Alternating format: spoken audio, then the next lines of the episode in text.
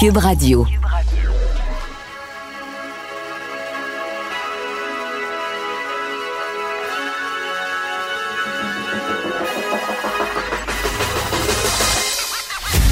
Jonathan Trudeau.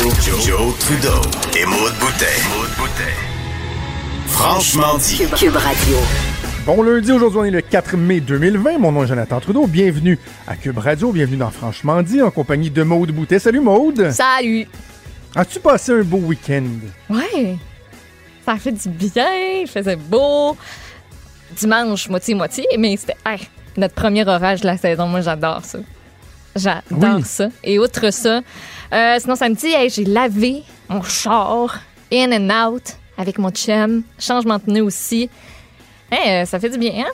Tu t'en rends compte une, fois qu'il- une fois qu'il est fait, tu fais comme, hey, t'as t'as pas mal dû, ça. Ça fait vraiment du être bien. lavé? Ouais. Ah, tant mieux, tant mieux. J'ai bronzé en gros. Ouais, ma, euh, ma blonde a pris un gros coup de soleil. Je lui ai dit trois fois parce que ouais. moi, j'ai j'ai pas une grosse fin de semaine. J'ai fait de la, de la TV toute la Ben fin oui. de semaine. Euh, mais des fois, en deux interventions, je descendais aller voir les enfants, aller voir la, la- la blonde. Puis, tu sais, ma blonde, c'est une rousse. Le soleil, puis elle, ils ont une relation euh, amour-haine, tu Oui. comprends? Puis je disais, t'as-tu mis la crème solaire? Puis là, euh, ah non, mais j'ai- comme une crème pour la peau qui a comme une protection UV dedans. J'en avais mis ce matin, là. Puis j'ai demandé comme trois fois, t'as-tu mis de la crème solaire? Tu vous, avez, vous passez pas mal la journée Vivre dehors. dans puis- le déni. et là, elle a pogné un coup de soleil dans le cou, là. Juste en bas du cou, elle avait un Oh. chandail, là, un peu euh, avec un collet large, là, un col large. là.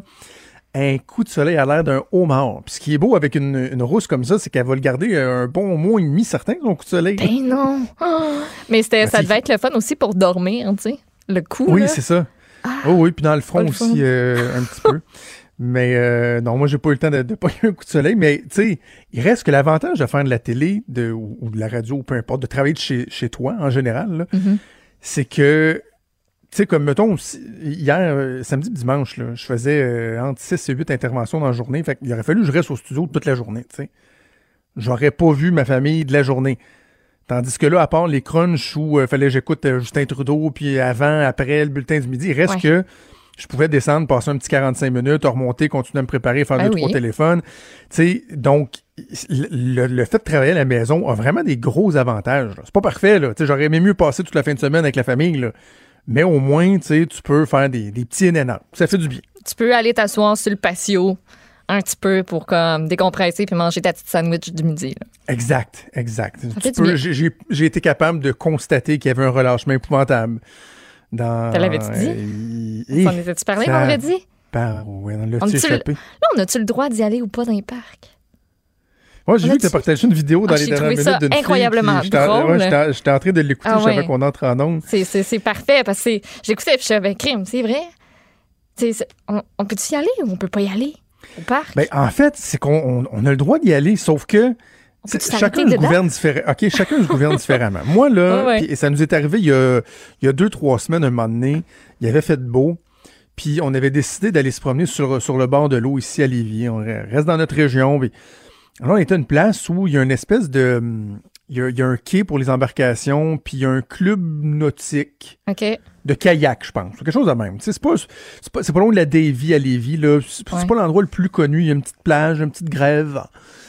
On dit, on va aller là. On arrive là. Il y avait à peu près 25 chars de parquet avec du monde qui se parlait, tu sais, à côté sur le valise, d'une valise à l'autre. Puis, tu sais, ils respect- On a dit, non, on va pas là. On Ah s'est non, trouvé une autre on place. On a- on a- finalement, on avait été au Quai Paquette où on aurait pensé qu'il y aurait eu plus de monde. Où Ah, finalement, personne. ben, personne n'était allé parce que tout le monde pensait qu'il y aurait trop de monde. Ben, finalement, on était là, tu sais. Fait que c'est, les parcs, non, sont pas fermés. Mais en même temps, on n'est pas supposé d'être dans des endroits. Ben, tu sais, c'était assez apparent, là, des images dans des parcs à Montréal, euh, à Québec, en Basse-Ville aussi, où euh, il y a des, des attroupements, là. Ça marche pas, Mm. là. Mais tu sais, je com- pas je comprends, mais un peu dans un sens. Moi, si j'avais été à mon ancien appartement, là, qui a une petite Ouais. galerie qui vaut pas grand-chose, qui est à l'ombre toute la journée, à un moment donné, j'aurais viré en rond, puis j'aurais eu le goût d'aller dehors, puis j'y serais probablement allé au parc en gardant mes distances, bien sûr, mais tu sais, il fait super beau. tu te dis, ben oui, il faut que je reste chez nous, mais en même temps, si, si chez vous, là, t'es à Montréal, puis t'as pas de terrain, t'as rien. Tu sais, chez, chez nous, au moins, j'ai, là, j'ai une grande galerie, j'ai, de la place pour me, tu sais. Il fait soleil. Mais le, pro- il mais fait le beau. problème, Maude, moi, je pensais pas que les gens aient décidé de sortir, puis d'aller prendre de l'air, puis d'envahir les parcs. Le problème, c'est que tu vois clairement sur les images que des rassemblements de 4, 6, 8. Je veux pas. dire, la polygamie, là, la polygamie, c'est pas quelque chose de super courant au Québec, là. Fait quand je vois, tu un gars avec quatre filles dans un parc, c'est pas vrai qu'ils restent tous, tous sur, sur le même toit. Puis, donc, les gens brisent la distanciation, puis le, le fait qu'on doit éviter de faire des rassemblements, tu sais, de marcher avec ton conjoint, ta conjointe, tes enfants, d'aller dans un parc, d'essayer de respecter le plus possible le 2 mètres, de juste croiser les gens. Je, je le comprends. Mais clairement, on voit qu'il y a un relâchement. là. Ben oui. On en connaît tous des gens qui, oui, oui, finalement, mon oncle, ma tante, j'ai changé avec euh, un, un- un collègue de travail en fin de semaine, puis là, ben, c'était le neveu puis la belle-sœur qui venaient faire un pique-nique à distance, mais finalement, ils se sont ramassés dans la maison. Mais Ouais, oui. c'est ça qu'il faut faire attention. C'est ça qu'il faut faire attention. Puis- Bref. oui, Puis j'allais dire, même avec le- la réouverture là, de, de certains commerces aujourd'hui, c'est pas parce que c'est ouvert que vous êtes obligé d'y aller non plus. Ouais. Dans le sens où on n'est pas mieux. On a le droit d'y aller, t'as le droit. Puis t'as le droit de faire la file, puis tout le monde met en place des, euh, des mesures pour que tout soit correct. Mais si t'as pas besoin d'y aller, sache ça. que t'es pas obligé d'y aller. tu Non, vas-y pas, en fait. Vas-y carrément Non, pas. c'est ça. Tantôt, ça, ça a donné de même, mais aujourd'hui, c'était l'ouverture du, du petit café qui a pas loin de la station. Puis il faut savoir Mhm. qu'ici, en ce moment, là, c'est pas mal le désert. Il y a personne. Puis il y a pas vraiment de commerce d'ouvert. Fait que moi, je suis allée là tantôt, puis j'étais la première cliente. Il y a pas personne, il y a pas un chat qui était allé depuis l'ouverture, qui était fait depuis une heure et quart. Puis c'est comme de voir toutes les mesures qui sont en place, puis même les employés qui sont comme, ben, peux-tu te désinfecter les mains. Voici le désinfecter, les, les affaires awkward, mais c'est ça, si vous n'avez pas nécessairement besoin, Mhm. non, non, ça- allez-y pas. restez chez vous. Je C'est sais pas si tu as vu la photo mais- Facebook de, de Julie Couture, euh, notre collègue journaliste à TVA euh, Québec, Club Tissu. Ben oui. Club Tissu à Québec avant l'ouverture, plus d'une centaine de personnes qui faisaient le line-up. Pourquoi? Ouais. Pour se faire des masques. Ouais. J'aurais pas pensé à ça. Les gens font, font Ben, la file pour. euh, moi non plus, mais euh, c'est. Écoute, si tu peux acheter ton tissu, puis en plus, ça va te faire passer le temps chez vous, puis tu. C'est ça, tu as du temps. Ouais, ouais, les- donc, on devrait voir tu peux des plus de scraper dix masques fois avant de apparaître. réussir, mais c'est pas grave. Exact. Et juste un petit commentaire que je voulais faire absolument avant d'aller euh, à notre première pause. Euh, on a beaucoup d'invités, un autre programme très chargé, très intéressant euh, à vous proposer aujourd'hui. Hey. Je reviens un instant sur euh, un article qui a circulé pas mal en fin de semaine sur un IGA de Lévis. C'est pas Ouais. celui où moi je vais. Celui où moi je vais, c'est celui qui a dû fermer euh, la semaine passée parce qu'il y avait eu une éclosion. Là. Je suis retourné pour la première fois vendredi. Là, ils ont, écoute, ils sont rendus mesure, mesure fois 10. Là.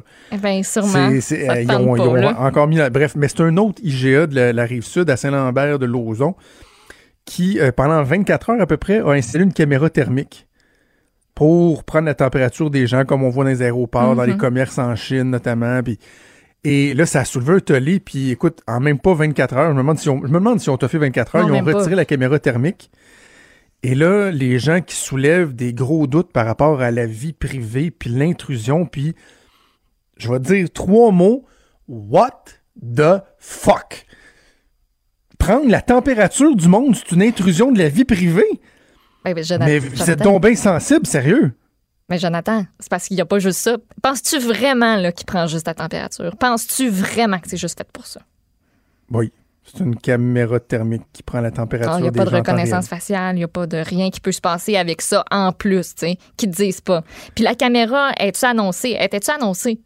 Ça- il te le disait-tu? Voici, il y a une petite Ben, caméra ici, ça prend. Ben oui, mais tu je sais, pas comment eux l'ont fait, mais dans la plupart des endroits où ils font ça, tu- les gens le voient eux-mêmes en marchant.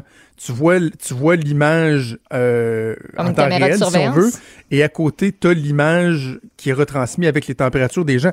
Le seul but, c'est que s'il y a quelqu'un qui fait 39 de fièvre, qui a potentiellement la COVID, on le spot, puis qu'on dise, savez-vous quoi, on va vous demander de pas rentrer dans le magasin pour pas infecter les gens.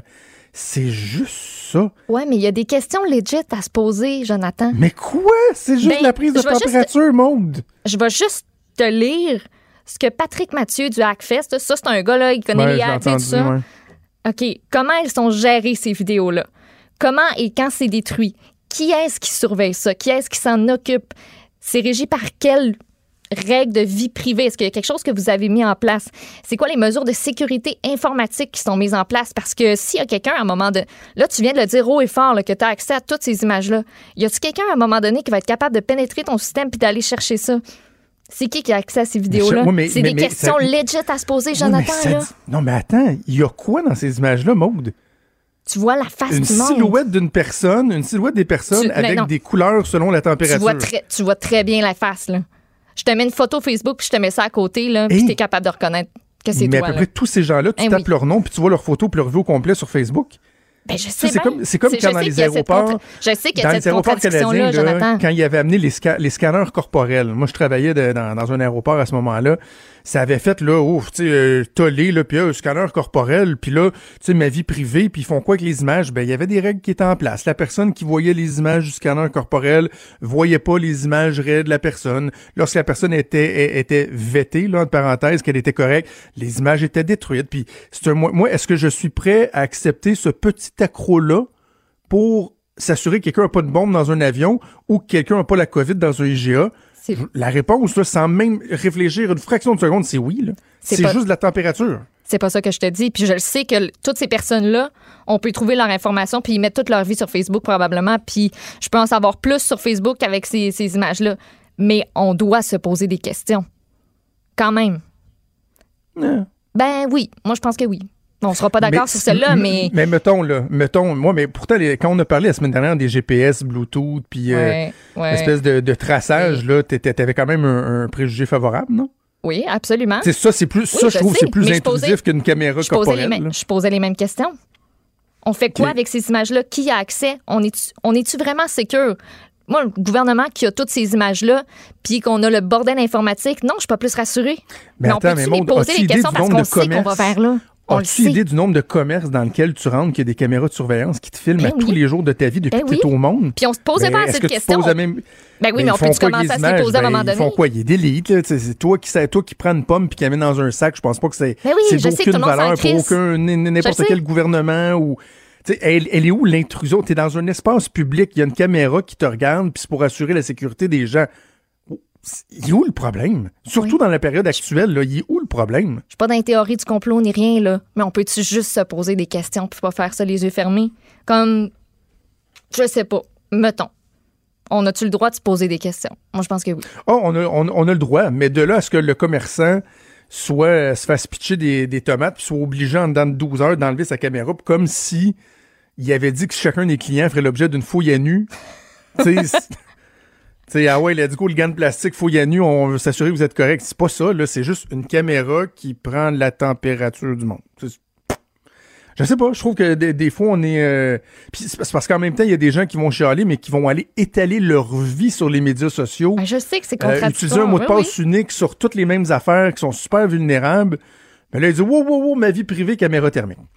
Bref, c'est un bon débat, clairement. Je, euh, on, voit qu'il y, a matière euh, à, débattre. On va faire une première pause. On a un, invité au euh, retour de la pause. Être le docteur François Desbiens, qui est le directeur de la santé publique de la région de la capitale nationale. On va lui demander si on mérite une tape ses mains pour ce qui s'est passé ce week-end. Bougez pas. Des débats, des commentaires, des opinions. Ça, c'est franchement dit. Cube Radio. Être une semaine cruciale euh, au Québec dans notre gestion de la crise de la COVID-19 avec le déconfinement qui s'opère dans plusieurs régions, en fait toutes les régions à l'exception de la grande région métropolitaine de Montréal. Donc l'ouverture des commerces, ça va suivre euh, donc l'ouverture des écoles qui devrait suivre le 11 mai prochain. Toutes sortes de questions qui sont soulevées, notamment avec le relâchement qu'on a vécu au cours de la fin de semaine. Et on va faire le point avec le docteur François Desbiens, qui est directeur de la santé publique pour la région de la capitale nationale. Docteur Desbiens, bonjour. Bonjour, Monsieur Trudeau. Je sais que vous étiez en ligne au moment où euh, ma collègue Maude et moi, on, s'obstinait un peu sur les questions d'atteinte à la vie privée euh, lorsqu'on a recours, par exemple, à, l'utilisation de, caméras thermiques comme on a vu dans un IGA de la rive sud de, Québec. Euh, au niveau de la santé publique, est-ce que vous êtes d'avis qu'on devra s'habituer, quitte à, à, mieux réglementer, légiférer ce genre de pratiques-là, parce qu'au cours des prochains mois, même prochaines années, les gens vont être vont avoir une soif d'être sécurisés, d'être on met en, en, place le plus de, moyens possibles pour assurer la sécurité des gens, non? Mais c'est un bon débat puis qui n'est pas encore finalisé au Québec. Euh, la prise de température est un moyen efficace qui a été utilisé en Asie pour dépister ceux qui font une légère fièvre à 38 degrés Celsius, qui pètent un signe d'une infection à COVID et à d'autres bactéries ou à d'autres virus, puis qui fait en sorte que mais à 38 degrés, là, vous, puis moi, on peut avoir ça, puis bien se sentir quand même, mais être contagieux puis transmettre la COVID. Donc, ça a été utilisé dans le mhm. temps du SRAS, là, plusieurs années. C'est utilisé en Asie pour euh, un peu comme euh, identifier certaines personnes qui sont à risque d'un phénomène infectieux pour pas qu'ils aillent contaminer d'autres mondes.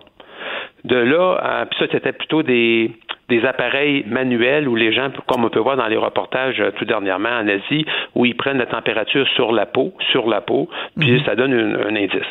Là, d'utiliser des capteurs de caméra qui vont prendre la température, comme j'ai pu voir aux nouvelles. Puis là, il y a des questions de éthique, de respect des droits individuels. Euh, la banque de données est-tu entreposée quelque part? Est-ce qu'elle va être utilisée pour mhm. faire d'autres choses? Est-ce qu'il y aura de la reconnaissance faciale subséquente? C'est toutes des très, très bonnes questions. Et ici, on ne l'a pas présentement. C'est probablement parce que la réflexion globale n'a pas été terminée pour justement sous-peser tous ces éléments-là. OK, parlons du, euh, de la situation du bilan dans la, dans la capitale euh, nationale. J'en parlais en ouverture d'émission. Il y a un, tableau qui est très, très, très intéressant sur le site de l'Institut national de la santé publique qui compare la progression du nombre de cas euh, selon si c'est la région Montréal-Laval, les régions à proximité de Montréal-Laval et les autres régions. C'est dans cette courbe-là que la capitale nationale entre et on se rend compte qu'à l'extérieur de la grande, grande région de Montréal, la courbe, elle a été aplatie et pas à peu près. Là. Vous avez tout à fait raison. Euh, le taux par 100 000 est vraiment bas. On est très content de cela. Dans toutes ces régions-là, mes collègues directeurs de santé, on est très contents de cela. Puis ça démontre que euh, la population a été très respectueuse des consignes depuis six semaines. Et c'est aussi probablement tributaire de la modalité que le virus est rentré dans nos régions. Euh, mhm. On sait que c'est rentré par des gens qui venaient, revenaient de vacances, de la semaine de relâche. Il y en a quelques-uns qui sont revenus parce que c'était du travail. Ils revenaient des États-Unis ou de l'Europe. Puis là, rapidement, le gouvernement il a dit OK, vous, vous revenez d'ailleurs, vous restez dans votre sous-sol ou dans votre maison pendant 14 jours. Puis les gens ont fait des COVID légères puis qui se sont guéris, puis qui n'ont pas transmis l'infection à plein de monde. On n'a pas eu d'événements euh, de fiançailles, de mariages, de congrès, de regroupements euh, religieux ou de tout type dans d'autres régions un peu plus périphériques ou même capitale nationale qui auraient pu favoriser une dissémination du virus. Donc là, le fait que ça soit arrivé de cette façon-là, que la population ait suivi des consignes, que euh, les ben, Québec c'est une grosse ville, mais quand on est sur la côte nord ou dans le Bas-Saint-Laurent, la Gaspésie, puis qu'on a des, villages qui sont loin de l'un de l'autre, puis qu'on a fermé les routes pour les déplacements juste aux services essentiels, ça a vraiment diminué de beaucoup la transmission et ça a aplati la courbe de façon euh, fantastique dans ces régions. OK. Est-ce que, docteur Desbiens, euh, en fait, j'ai envie de vous demander de, qualifier votre état d'esprit ce week-end, lorsque vous avez vu, comme tout le monde, assurément, peut-être vous l'avez même constaté dans, les rues comme tel, euh, à quel point il semble y avoir eu un, relâchement avec la belle température, des, des signaux qui ont été un peu mixtes aussi sur qu'est-ce qui était permis, qu'est-ce qui était pas permis, euh, le fait qu'on rentre en période de déconfinement. Comment, comment vous avez vécu ça, vous vous êtes senti en fin de semaine en voyant ce, ce relâchement-là? Il faut, ben, je vais vous donner mon sentiment après, puis je vous explique. Même si on déconfine dans le milieu scolaire primaire, puis qu'on déconfine les entreprises, le virus est toujours présent et il attend uniquement qu'on baisse la garde. Dans les commerces et dans les écoles, tout va être mis en œuvre pour qu'on respecte le 2 mètres entre le professeur et ses étudiants, entre le client et le travailleur d'une entreprise et entre les clients dans l'entreprise. Puis je sais là que tout va être mis en œuvre. Dans notre vie sociale et personnelle, présentement, il ne faut pas rajouter un déconfinement adapté parce qu'on est tanné. Excusez l'expression là. Mhm. donc parce que sinon la transmission va être trop élevée et risque de faire en sorte qu'on perde les gains d'avoir aplati la courbe comme on l'a aplati. Donc j'étais un peu déçu de voir que dans certaines situations, les gens faisaient fi de cette distanciation-là. Mais j'aimerais quand même dire à vos auditeurs que si je marche sur un trottoir de quatre pieds de large, puis que je suis à l'extrémité droite de mon trottoir, mhm. puis qu'il y a quelqu'un qui s'en vient de l'autre côté sur le même trottoir, quand il va me croiser, il ne sera pas à l'extérieur du 2 Il sera pas à l'extérieur du 2 mètres. Mais sachez que la seconde et demie qui va être dans le 2 mètres, là, Il n'y a aucun risque qu'il me transmette la maladie, puis moi, j'ai aucun risque à lui transmettre. Ça prend une présence de face à face à moins de deux mètres qui va durer au moins 15 minutes. Puis dans ces situations-là, les petites gouttelettes que j'aimais quand je parle en tout temps ou que la personne aimait, puis que je peux inspirer, ou tout ça. C'est dans ces situations-là. Donc, de marcher sur le trottoir, de se croiser, de marcher sur une piste cyclable, de se croiser en vélo, euh, ça ne m'inquiète pas. Mais de là, d'être sur une table à pique-nique de huit places, de, de six places ou de quatre places, d'être huit, puis on est en face l'un de l'autre, puis je suis collé sur les épaules de mon ami à gauche ou à droite, ça, ça, c'est pas admissible. Parce que ça, c'est un rassemblement et ce sont des conditions parfaites de transmission. Moi, ce qui m'a inquiété, docteur Desbiens, puis tu sais, je, je veux pas être euh, avoir une vision euh, apocalyptique, mais je me disais, ce qui se passe en fin de semaine, on peut en subir les contre-coups. Les gens qui ont baissé la garde, puis puis vous, le dites bien, on parle pas juste de le fait de sortir dehors, mais d'avoir des rassemblements. Et là, je me disais, la période d'incubation connue du virus est quoi, entre 5 et 14 jours? Mais ça, ça veut dire que dans le moment où les, les, signes apparaîtraient, que les gens deviendraient symptomatiques ou contagieux, on tomberait en plein dans la période de déconfinement, le retour en classe, le moment où les gens vont plus circuler. Je me disais, mon Dieu, c'est comme, ce serait pas le temps, là. Ce serait pas le temps qu'on voit euh, une recrudescence de la propagation du virus à ce moment-là. là euh, vous avez raison. C'est, parce que le déconfinement, c'est pour enlever les désavantages d'être confiné trop longtemps sur la solitude, sur euh, moins de signalement à la protection de la jeunesse, plus de violence conjugale, euh, des mm. gens qui, comment je dirais ça, qui ont des situations économiques difficiles, puis qui sont en stress ou en dépression. Donc, c'est tous des phénomènes qui sont observables. Lorsqu'on déconfine, on déconfine pour minimiser ces conséquences négatives du confinement mais on veut pas que ça soit trop gros pour perdre les avantages d'avoir aplati la courbe. Donc, les rassemblements sont pas encore permis et recommandés. Vous toussez dans votre coude, vous vous lavez vos mains régulièrement. Puis si vous allez dans les commerces pour aller acheter des biens et services dont c'est légal maintenant, c'est correct, Gardez la distance avec le, client qui est avant de vous, en arrière de vous. Euh, si un plexiglas, vous le respectez, vous parlez pas sur le côté. Euh, continuez d'être discipliné que ce virus-là, il va continuer d'être dangereux jusqu'à temps qu'on ait un vaccin dans l'épaule de toutes les personnes au Québec.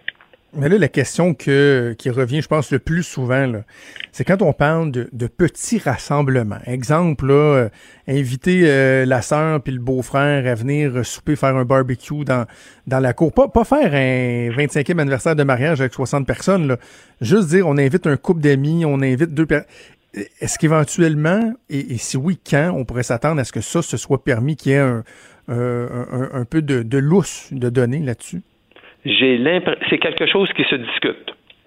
Ça, ça, fait partie des choses qui, qui, qui, est dans la liste des menus d'éléments qui sont à considérer dans un déconfinement pour faire en sorte de pas avoir des grands rassemblements, mais de briser la solitude et de favoriser ces rapprochements-là. Ça fait partie de la liste. Puis là, il faut sous-peser à quel moment qu'on va le considérer, puis de quelle façon que on va suggérer aux gens de le faire pour minimiser leur risque individuel là-dedans. Oui, ça fait partie de la liste. Donc, c'est normal que les gens en parlent.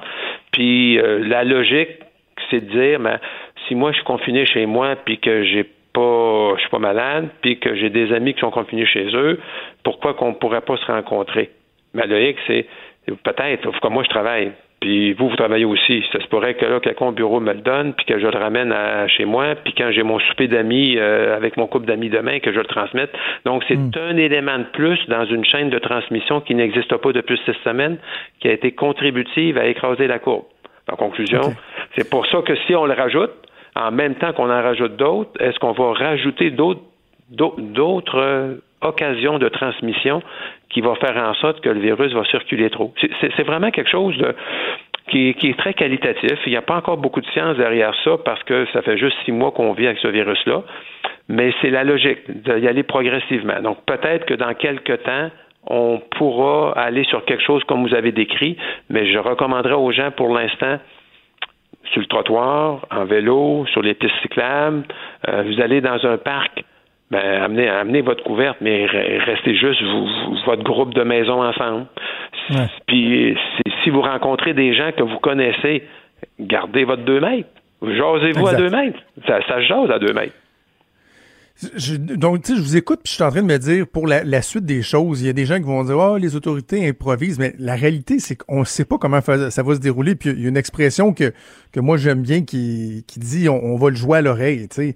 Faut, faut voir, faut être capable de s'adapter en fonction de comment la situation va, euh, va évoluer. Donc là, on ouvre un petit peu le robinet avec les centres commerciaux. Si on voit, j'imagine que la situation demeure relativement stable, ben là, on pourra ouvrir un petit peu plus, permettre certains rassemblements. C'est vraiment comme ça d'y aller là, selon l'évolution de la situation. Effectivement, puis il faut se souvenir que, excusez-moi, euh, les personnes âgées, les personnes âgées avec des maladies chroniques, les adultes avec des maladies chroniques sévères sont plus à risque d'avoir des complications. Puis c'est ceux-là qui, dans nos hospitalisations, nos soins intensifs et nos décès, qui se regroupent majoritairement. Donc, quand on commence à déconfiner, faut avoir une préoccupation pour notre père de 75 ans ou notre mère de 71 ans qui sont aussi tannés d'être confinés ou d'être isolés, mais eux, ben, c'est 8% de décès après 70 ans, c'est 15% de décès après 80 ans, hmm. puis c'est autour de 25% au-dessus de 90 ans. Donc hmm. là, c'est donc conclusion, les jeunes peuvent avoir aussi des complications, mais beaucoup moins. Donc euh, c'est pour ça que le virus est sévère, puis les gens sont tannés, mais c'est pas une raison d'aller trop vite dans le déconfinement puis dans les rassemblements. Avant qu'on cesse, docteur Desbiens, sur la disponibilité du matériel, parce que je pense notamment au retour en classe, puis l'ouverture euh, des centres de la petite enfance qui va se faire, on a besoin d'avoir une, disponibilité de matériel. Et là, dans, la région tout juste à, côté de la vôtre, euh, en Chaudière-Appalaches, on apprenait que la Commission scolaire des navigateurs reportait le retour à l'école des enseignants-enseignantes qui devait débuter aujourd'hui par manque de disponibilité du, du matériel de désinfection. Est-ce que c'est une, une problématique qui est courante? Est-ce que vous sentez ça aussi dans la capitale nationale? Euh, j'ai pas eu l'information que les établissements scolaires de la région de la capitale nationale vivaient cette situation-là.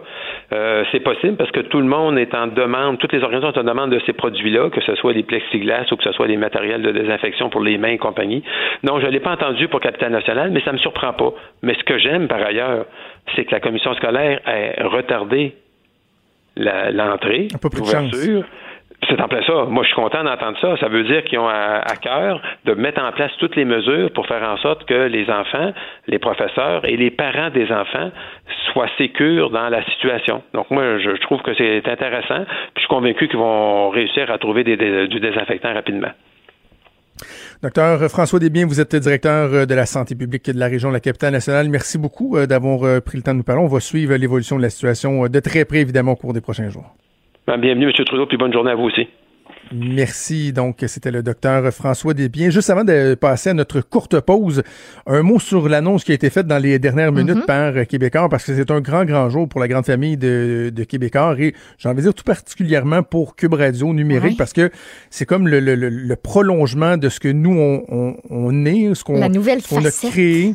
Exactement, numérique avec Cube Radio. Et là, la nouvelle, oui, c'est ça, la nouvelle face du Cube.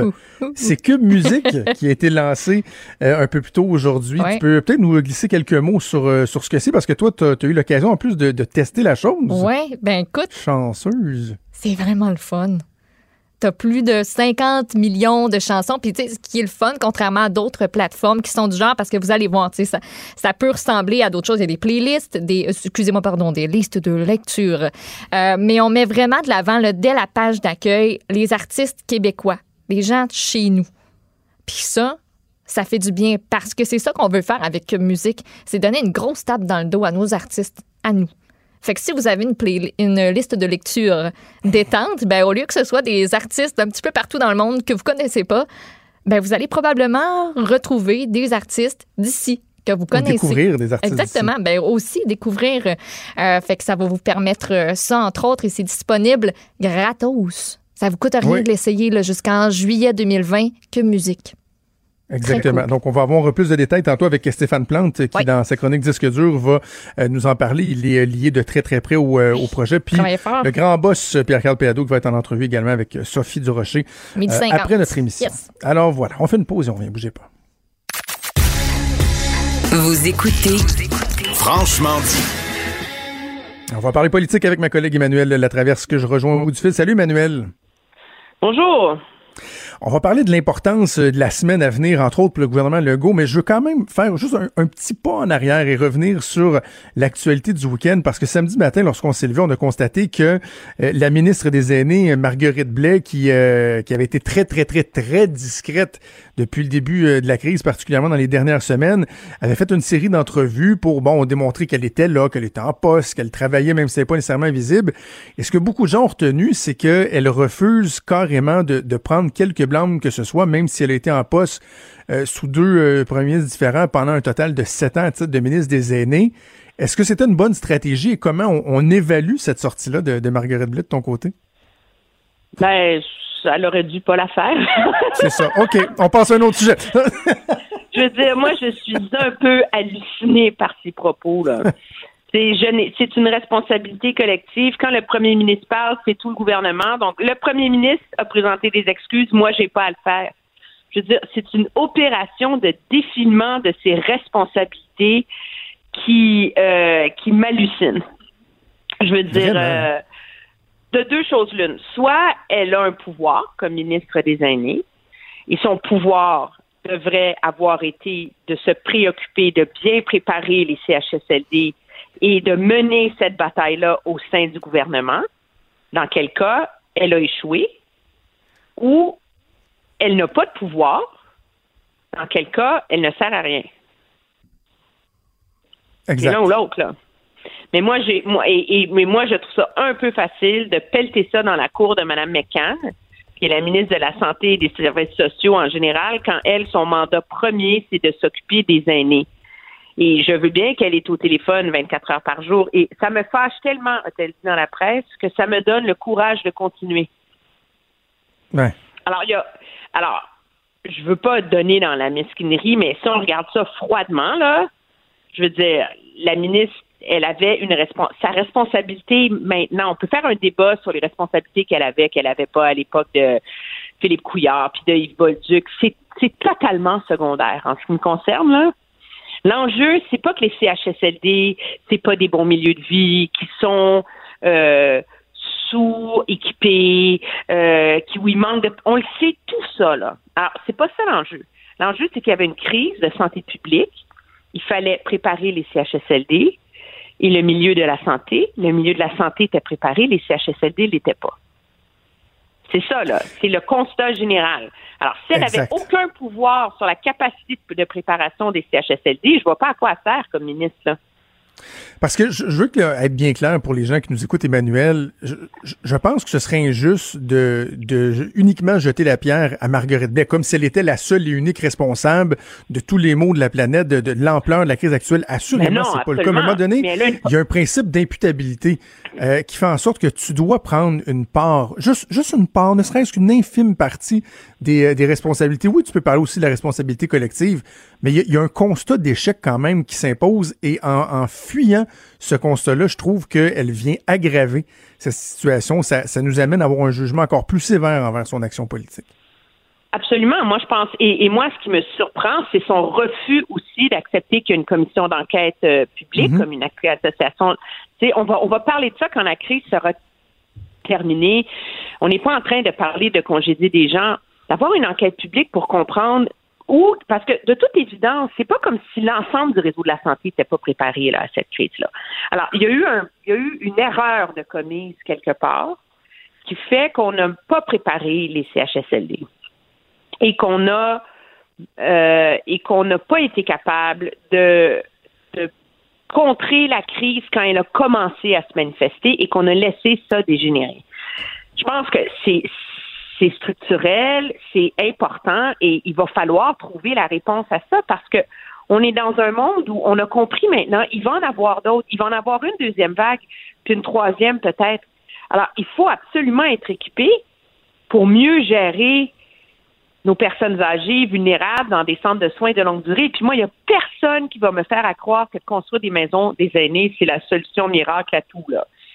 Tu sais, je veux dire, des sommes, des mm. maisons des aînés, c'est c'est du béton, c'est du plus beau béton, c'est des plus belles maisons, c'est plus agréable de vivre, mais ça règle pas le problème d'équipement, de personnel, de tout le reste là. Alors, moi, je trouve que on a un bel exemple d'une ministre euh, qui demeure euh, la tête dans le sable. Moi, je lui demande pas d'être sur tous les points de presse, sur toutes les tribunes à tous les jours, mais je lui demande d'assumer ses responsabilités, ce qu'elle ne fait pas. OK, parlons maintenant de la semaine à venir, euh, le déconfinement qui, qui s'amorce dans pratiquement ben, toutes les régions du Québec, mis à part la grande région de Montréal au niveau économique. les écoles, ça va venir la semaine prochaine, mais là, de plus en plus, moi, je pense que ce qui va euh, opérer beaucoup de pression sur euh, le gouvernement Legault, c'est la question du déconfinement de Montréal. Parce que la ministre McCann, hier, euh, vendredi, le disant en commission parlementaire, elle dit au moment où on se parle, Montréal n'est pas prêt à être déconfiné. Et là, ce qu'on se rend compte, c'est que les indicateurs ne sont pas en train de tourner au vert, sans dire qu'il y a une perte de contrôle tranquillement, pas vite, il y a davantage d'hospitalisation, il y a davantage de cas dans la région de Montréal. Ça va être difficile de maintenir le, le plan qui avait été annoncé initialement en ce qui concerne Montréal. Ben oui, il y a eu plus de 600 nouveaux cas par jour en fin de semaine. Moi, quand j'ai quitté le bureau vendredi, il y avait 13 979 cas à Montréal. C'était 655 de plus que la veille. Je rentre au bureau lundi, matin, je regarde les chiffres de dimanche, puis c'est 16 251. Alors, il n'y a rien sous contrôle à Montréal. Hmm. Laval, c'est pas mieux. Et moi, ce qu'on me dit, c'est que dans l'anneau-d'hier aussi, j'ai eu beaucoup de courriels de gens inquiets. C'est pas, ça va pas très bien non plus dans l'anneau-d'hier. Et la question, le problème que pose ce déconfinement-là pour le gouvernement Legault, c'est qu'à partir du moment où, pour des raisons logistiques très cohérentes, là, euh, on a décidé de lever les barrages routiers parce qu'à un moment donné, la personne qui habite dans les Laurentides mais qui travaille dans la Naudière, euh, c'était pas pour demander aux policiers d'avoir la liste de toutes les entreprises qui sont ouvertes. Là, je veux dire, ça devient délirant et difficile à, à, contrôler. Le problème, c'est que les gens dans les régions sont monumentalement inquiets de mm. eux se voir contaminés par le fait que leurs régions sont soudainement ouvertes. Donc, si le gouvernement décide d'aller avec un, un déconfinement à deux vitesses, je pense que la question va se poser très vite parce qu'on l'a évoqué ouvertement, euh, possiblement de reporter ce déconfinement à Montréal. Mais là, il va falloir prendre des mesures pour reprotéger les régions, tu sais. Parce que ça va vouloir dire de confiner la grande région métropolitaine pour permettre la libre circulation, faire le, exactement le, contraire que ce qu'on a fait en début de crise, où la solution la plus facile, c'est de fermer les régions puis de laisser Montréal ouvert. Mais là, si tu ouvres les régions, est-ce qu'il faut les protéger, entre guillemets, contre la contamination dans la grande région de Montréal? C'est vraiment des choix très, très euh, déchirants et difficiles qui s'annoncent pour le gouvernement. Et ça, c'est seulement en termes de logistique, de santé publique, parce qu'il va aussi avoir des choix politiques à poser sur les écoles qui sentent qu'ils sont pas capables d'être prêtes à mm. temps. Euh, et la question des garderies aussi là, qui commence à poser sérieusement problème. Alors, euh, alors c'est vraiment des choix euh, vraiment difficiles qui s'annoncent pour le gouvernement Legault cette semaine.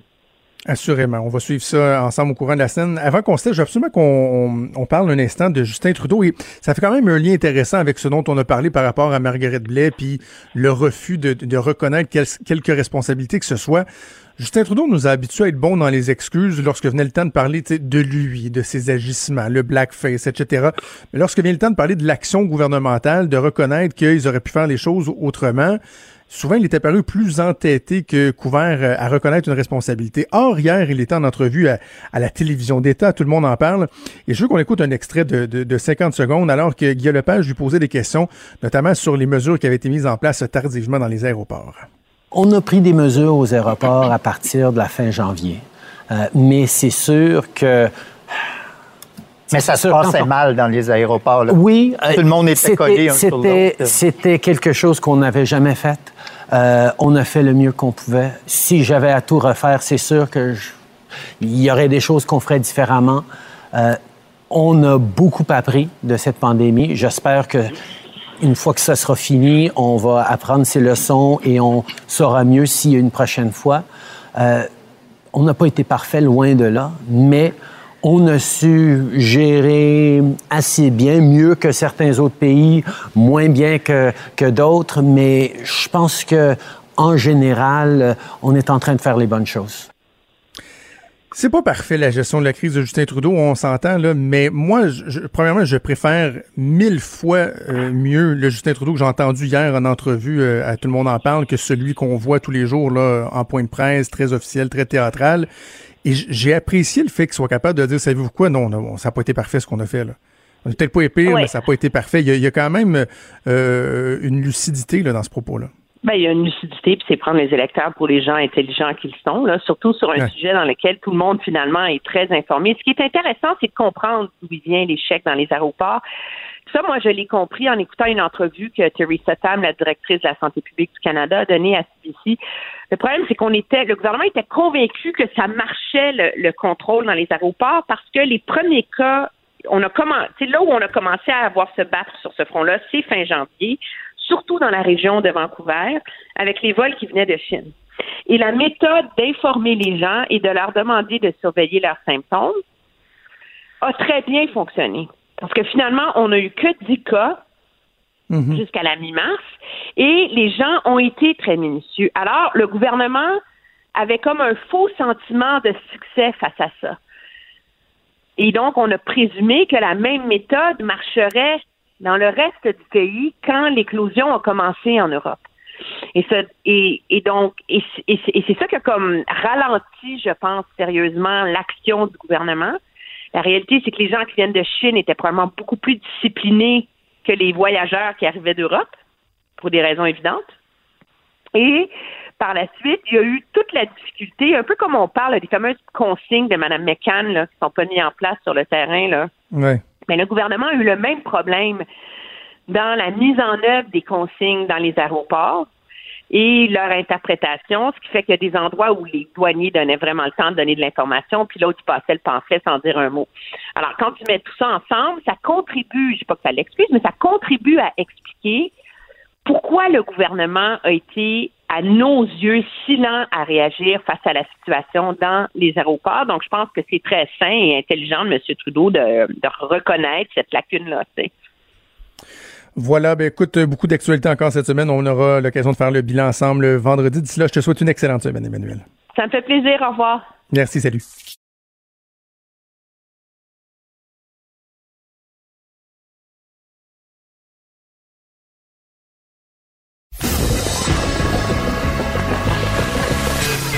Franchement dit. Appelez ou textez au 187 Cube Radio. 1877 827 2346. Il y a une nouvelle qui, euh, qui a assurément ébranlé le, Québec en entier, monde euh, mm-hmm. durant la fin de semaine, lorsqu'on a appris qu'il y a une, dame, une octogénaire euh, dans, la, dans Montréal-Nord qui s'est enlevé la vie. Euh, en se lançant, en se jetant de, de, son balcon. Puis on, on, hésite toujours parce qu'au Québec, lorsqu'il y a des suicides, on, souvent on évite d'en parler pour ne pas donner des idées, pas encourager. Mais là, clairement, il y a un lien évident à faire avec la crise actuelle et ça met en lumière toute la question de la détresse psychologique, particulièrement auprès des aînés. On va en discuter avec le psychologue Gilles Vachon, que je rejoins au bout du fil. Monsieur Vachon, bonjour. Bonjour. Dites-moi, on a souvent dit depuis le début de cette crise-là que les, euh, CHSLD avaient été un peu dans, dans l'angle mort de la gestion de crise du gouvernement. On avait préparé le réseau hospitalier, mais on avait peut-être oublié les CHSLD. Est-ce que la détresse, particulièrement la détresse psychologique chez les aînés, est-ce que ça aussi c'était dans l'angle mort des autorités? Ben, je vous dirais que c'était l'angle mort des autorités avant euh, la situation de crise euh, à laquelle on est confronté. Euh, ce que tout ça nous révèle en ce moment, c'est que ça fait longtemps que ça ne va pas dans les CHSLD. Mais l'autre chose qui est un peu trouble, on n'en parle pas souvent, ben le, le, suicide chez les personnes âgées, euh, euh, ça existe. Euh, il y a des dépressions de type involutionnel. Souvent, on se laisse aussi mourir. C'est des suicides plutôt passifs. C'est pas quelque chose dont on aime à parler. Mais ce dont on n'aimait pas du tout parler, ce qu'on voulait vraiment pas voir, c'est toute la situation misérable qu'on constate en ce moment dans les CHSLD il ne faut pas se cacher que cette, les personnes âgées en ce moment sont particulièrement visés par ce virus, d'une part, donc ils se sentent effectivement menacés, victimes. Pour la plupart, ils souhaiteraient bien vivre calmement. Maintenant, on constate aussi qu'ils ne vivaient pas dans des conditions extraordinaires. On voit bien le délabrement. Ils se sentent maintenant victimes d'une autre chose, peut-être d'avoir été un peu abandonnés ou d'avoir été c'est pas bien beau comme mot, je, n'accuse personne, mais socialement, de façon sociétale, il m'apparaît évident qu'ils sont un peu abandonnés, euh, ils n'ont pas été très bien traités. Et, si vous ajoutez à ça le paradoxe total en ce moment, c'est que sous prétexte de les préserver de la mort, on leur enlève tous les éléments de vie qui les intéressent encore, la visite, les petits-enfants. Euh, bon, là, c'est un paradoxe qui est complet. Ça ne doit pas être euh, ben, ben, jojo. Euh, je vais revenir un instant sur euh, ce que vous avez mentionné au tout début de votre intervention. On va parler de la situation actuelle aussi, là, mais de façon générale, c'est vrai que c'est un peu méconnu ou euh, qu'on l'aborde pas suffisamment que de la détresse, il y en a chez les personnes aînées. Ce matin, j'ai été sur le site de l'INSPQ, puis je regardais un tableau du nombre et du taux de suicide selon l'âge et le sexe. Euh, au Québec en 2012 et 2017. Moi, je me souviens de ma jeunesse où on craignait et, on constatait que les jeunes qui, euh, qui se suicidaient, ben, c'est des adolescents, début de vie adulte, c'était difficile. Et là, on regarde les taux, puis on se rend compte qu'à partir du groupe d'âge de 50-64 ans et de 65 ans et plus, il y a la détresse, là, on la voit, elle est là, là. C'est quelque chose qu'on on, voit, mais dont on ne parle peu depuis plusieurs années déjà.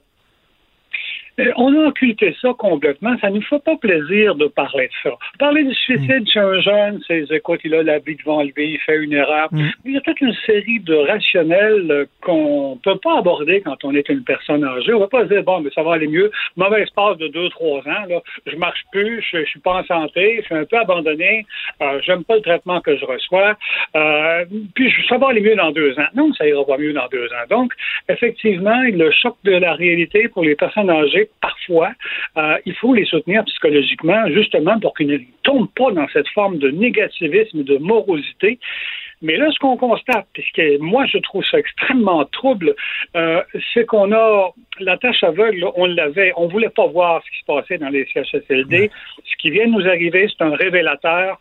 Après ça, on va compter les morts sans aucun doute, mais il y aura une partie qui va dépendre de ce mosus de virus qui cible particulièrement ces gens-là.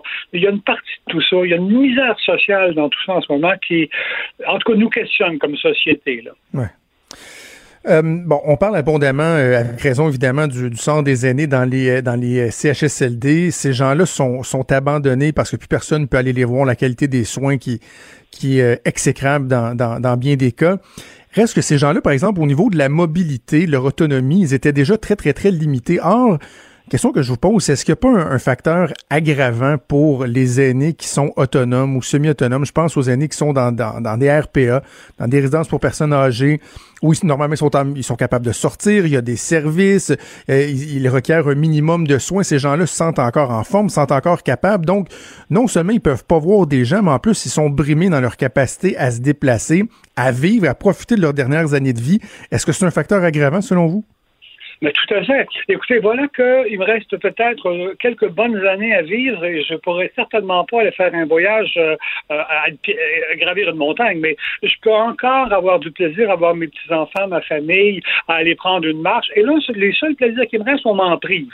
Alors voilà que les gens qui sont relativement bien portants, je sais qu'on c'est pour leur bien, c'est pour pas qu'ils meurent, mais tout à coup, on leur enlève ce qui reste un peu de vie autour d'eux. Alors, c'est un peu déprimant, convenons-en. Maintenant, les personnes les plus atteintes, celles à mobilité réduite, celles qui sont en mhm. perte cognitive, se rendent pas compte peut-être autant de ce qui se passe. Ils sont peut-être moins déprimés, mais quand je vois les faibles traitements qu'ils reçoivent, qu'ils ont baigné dans leur excrément pendant des jours, je me dis, quelle horreur. Un peu de dignité, s'il vous plaît. Ben oui. Tellement, tellement. Euh, quel effet le, déconfinement peut avoir en ce moment sur euh, sur cette détresse psychologique là, sur euh, la santé mentale? Parce que est-ce qu'il n'y avait pas une égalité dans le traitement, c'est-à-dire que tout le monde était confiné Là, si en plus les, les personnes âgées qui pourraient être capables de se déplacer, etc., voient que dans le reste de la société, on commence à reprendre avec une certaine normalité, je le dis en guillemets, nos, activités usuelles, mais qu'eux demeurent confinés, ça va être encore pire, non? Effectivement, on peut dire qu'ils sont pas chanceux. Chaque fois qu'on les compare en ce moment, on revient toujours à quelque chose qui est un peu dérangeant pour leur bien. On est en train de leur nuire dans leur santé mentale. il faut donc les supporter. Je pense qu'il faut euh, maximiser le support social autour d'eux. Si tant est que ce soit encore possible, euh, maintenant, il va falloir qu'on soit créateur un tout petit peu. Euh, la famille, les amis, les aidants naturels, les conjoints, même, on a vu des choses absolument pathétiques. Euh, ce monsieur avec sa, cette espèce de, d'élévateur pour revenir à bout de voir sa, Ben sa conjointe. On a vu l'autre faire se dire adieu à sa conjointe par Facebook. Mais est-ce que, mais je rêve, c'est pas possible qu'on en soit là. Est-ce qu'on peut dégager aussi un peu de ressources? Vous allez me dire, on en a plein les bras à essayer de les soigner, de les laver. Mais dès qu'on va avoir pris un petit peu le dessus, là, il ne faudra pas baisser les bras, il va falloir continuer à agir pour leur permettre de vivre un peu, vivre un peu. Ouais. Si vous aviez un conseil à donner, soit une personne qui nous écoute qui elle-même euh, ressent une certaine détresse, ou je pense à des gens qui ont des, des parents, des grands-parents, des grands-oncles, grandes-tantes, euh, qui sont confinés, ils savent qui, que ça va pas bien. Là. Euh, quel conseil on leur donne? Qu'est-ce qu'on peut faire? Comment on peut agir? Mettez mettez toute la pression possible pour justement parler de cette euh, souffrance psychologique parce qu'elle est importante. Vous savez, cette dame qui s'est suicidée, c'est pas la souffrance physique probablement qui l'a qui l'a amenée là, c'est la souffrance psychologique. Mhm. Alors, je pense qu'il faut pas minimiser cette souffrance-là. Il faut pas non plus s'excuser trop facilement en disant mais voilà, ils sont confinés, on peut pas rien faire, on peut pas aller voir nos vieux. Non, trouvons des façons de se manifester, soyons créateurs, donnons ces petites bouffées d'espoir, de, d'enthousiasme, montrons que euh, c'est pas vrai qu'on se laisse arrêter comme ça. Envoyons un mot, un texto, je ne sais trop, faisons quelque chose.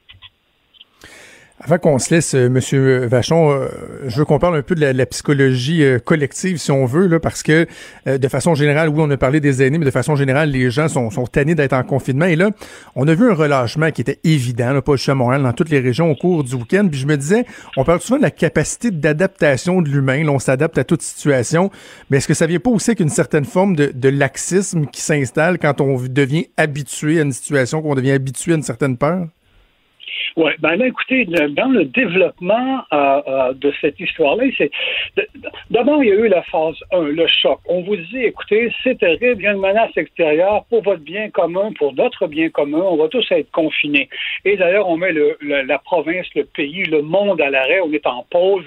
Euh, et d'autant plus qu'on est dans une société où on a eu la chance peut-être d'avoir un leadership précoce, assez fort, qui a tenté de nous convaincre et de nous persuader. On a été d'une certaine docilité, malgré que le mot est, pas très populaire en ce moment. Mhm. Et euh, on a été confinés pendant 5-6 semaines. Bien sûr qu'il euh, y a des, des, problèmes psychologiques qui sont liés à ça.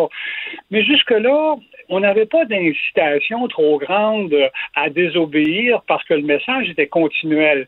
Euh, il n'y avait pas de beau temps non plus. Mais tout à coup, il y a ce phénomène d'accoutumance, d'habituation. On se dit, ben écoute, tiens, moi je suis pas mort. Je connais personne en particulier qui est mort de la COVID. Ça a l'air de toucher surtout ces gens-là. Je commence à rationaliser. Je suis de plus en plus, euh, sans être délinquant, je veux décider par moi-même.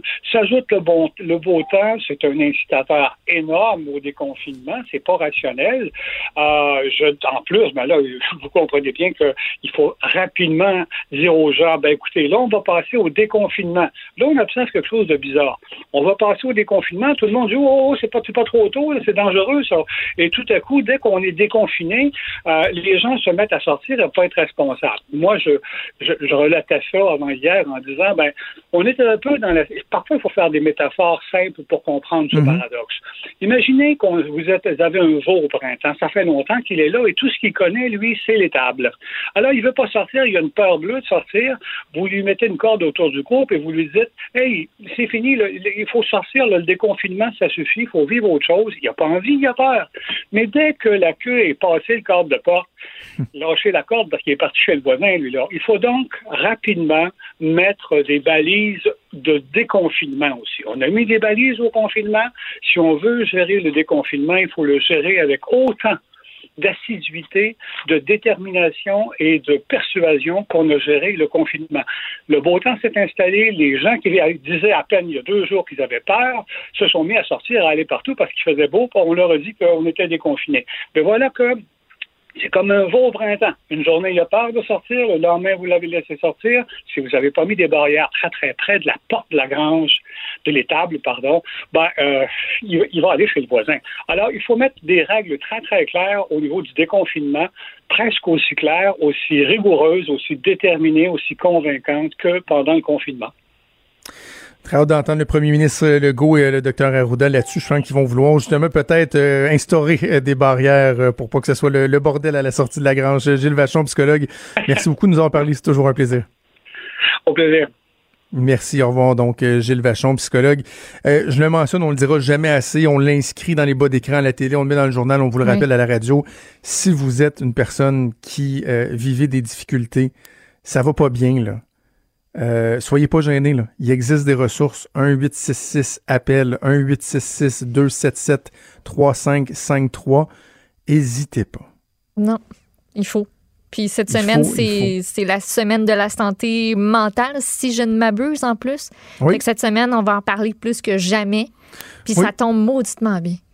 Oui, absolument, absolument. Puis je, je, lance le message donc aux gens qui nous écoutent. N'hésitez pas à appeler. Puis c'est quoi, je vais aller un peu plus loin si vous connaissez une personne que vous soupçonnez de vivre des difficultés, qui vivent mal avec la, situation actuelle, soyez pas gênés. Savez-vous quoi? Au pire, mm. allez, la personne, à vous boudra pendant une journée ou deux, là, parce que, oh, tu penses que je suis pas capable de... Pas grave, demandez-y si ça va bien. Peut-être c'est vous qui allez l'aider, peut-être vous allez pouvoir l'aider, la, diriger vers des ressources. On a donné le 1866 appel, mais sur Internet, il, existe un tas de ressources. N'hésitez pas, c'est un bout qui est tough. On doit passer au travers, c'est pas évident lorsqu'on est seul. Mais il existe des ressources. Parlez aux gens autour de vous, parlez aux gens qui sont qualifiés pour vous aider. Surtout, surtout, n'hésitez pas, c'est essentiel. On va faire une pause et on revient. Franchement dit. Jonathan Trudeau. Et Maude Boutet. Appelez ou textez au 187 Cube Radio. 1877 827 2346. Cube Radio. Cube Radio. Reportage très intéressant du collègue Yves Poirier à TV Nouvelles euh, qui a été diffusé hier concernant la tension qui augmente, notamment dans la, prison de Bordeaux euh, à Montréal. Là, il y a des détenus qui sont confinés encore davantage que d'habitude, qui contractent la COVID. Et là, tu sais, je, vous entends réfléchir, vous vous dites, ouais, ben non, ben attends, avec tout ce qui se passe dans la société, tu es en train de me dire que tu veux que j'aille pitié des détenus. Non, c'est pas ça la question. La question, c'est que, bien, bien que ces gens-là ont des droits, on s'entend, mais la question, c'est que tout ça se répercute de façon très, très, très négative sur les agents correctionnels ben qui ont à dealer avec ces gens-là au quotidien. Et selon les propos rapportés, les témoignages euh, rapportés par Yves Poirier, là, c'est rendu qu'ils se font, euh, premièrement, accusés d'être des meurtriers parce qu'ils disent, nous autres, on sort pas, c'est vous autres qui avez amené le virus. Euh, ils se feraient menacés de se faire pitcher de l'acide à batterie d'en face. Ben les détenus qui disent qu'ils vont faire des émeutes, qu'ils vont sacrer le feu sans prendre à leur intégrité physique. Bref, c'est euh, fort, euh, fort préoccupant et ça soulève des questions à savoir jusqu'à quel point on a bien préparé euh, les milieux, le milieu carcéral et les agents correctionnels. On va en discuter avec Mathieu Lavoie, qui est le président du syndicat des agents de la paix en service correctionnel du Québec. Monsieur Lavoie, bonjour. Bonjour. Tout d'abord, ce qui a été rapporté par Yves Poirier, donc de TVA, sur les tensions qui ont cours à la prison de Bordeaux, c'était c'était du nouveau pour vous? C'est une situation que vous connaissiez déjà? Ben, je voudrais la tension a augmenté, c'est sûr. Depuis le début de la crise, on le sent. Euh, au départ, euh, il y avait déjà un niveau d'anxiété ou de nervosité parce qu'on est un milieu d'hébergement, on est un milieu fermé, un milieu de promiscuité. Euh, mais on n'avait pas de cas déclarés. On avait des agents qui ont été testés et qui étaient en retrait à ce moment-là. Là, c'est sûr qu'avec euh, l'éclosion dans deux secteurs euh, de l'établissement de détention de Bordeaux, donc deux grands secteurs en plus, on parle d'un secteur de 170 personnes incarcérées et un secteur de 180 personnes incarcérées. Donc, les deux plus gros secteurs au Québec, là, euh, où ce qu'il y a des cas positifs chez les personnes incarcérées, où ce qu'on confine, euh, les personnes incarcérées en cellule, justement, pour éviter qu'il y ait d'autres contaminations. Et euh, c'est sûr que ça augmente les tensions, ça augmente les pressions. En, milieu carcéral, la pression, de la tension, il y en a toujours, là, parce que c'est comme une société. On a des personnes incarcérées, il y a du trafic, il y a des intrusions de stupéfiants, il y a tout ce qu'on voit dans la société, on le voit à l'intérieur, mais là, on le concentre à des places. Donc, c'est sûr que la tension augmente et là, la tension commence à se faire sentir encore plus euh, à Bordeaux et aussi dans les autres établissements où il y a quand même une nérosité et une tension. Est-ce qu'il y a des mesures qui sont qui sont mises en place, une sécurité euh, supplémentaire? On parlera du matériel dans un instant, mais je veux dire juste sur la, la, la, sécurité, je parlais de l'intégrité physique euh, des agents correctionnels. Comment on gère une situation comme celle-là lorsqu'il y a une augmentation de tension? Est-ce qu'il y a plus d'agents ou comment on gère ça? Ben, c'est sûr que là, comme les gens sont confinés, on est capable de restreindre là, au niveau de la sécurité, on est quand même capable d'agir. On a encore le personnel adéquat, on a encore le nombre d'agents adéquats parce que euh, le système judiciaire est au ralenti, donc on a récupéré du personnel. Euh, on est quand même euh, capable de contrôler tout ça. Mais c'est sûr que là, les agents sentent de plus de tension, les détenus en mettent plus de tension, et des fois, ça prend juste un allumette pour allumer le feu. Je disais qu'on aborderait la question de, la protection des, euh, des agents. Bon, c'est plus d'une vingtaine de détenus qui ont contracté euh, la COVID, une quinzaine, je pense, euh, d'agents. Est-ce que, depuis le début de la crise, si on compare le début de la crise à où on est rendu aujourd'hui, est-ce que les agents, en ce moment, sont bien protégés? Est-ce qu'ils l'ont été tout le long de la crise? C'est sûr que je vous dirais au début, puis ça fait pas partie de notre formation de mettre des équipements de protection médicale, exemple. Euh, de mettre des masques pour travailler, de mettre des visières, de mettre des euh, jaquettes de protection quand on va dans les secteurs qui sont isolés, qui sont confinés. Euh, ça fait pas partie du travail d'un agent de la paix en service correctionnel, euh, à l'exception de nos agents de soins de santé, qui sont aussi des agents correctionnels, qui sont des infirmières, qui, eux, ont la formation. c'est sûr que c'est complexe. Euh, on n'avait pas nécessairement toutes les protections au départ. on, en a de plus en plus parce que on le voit, on doit, si on doit rentrer en cellule avec une personne infectée ou symptomatique, les agents vont s'équiper.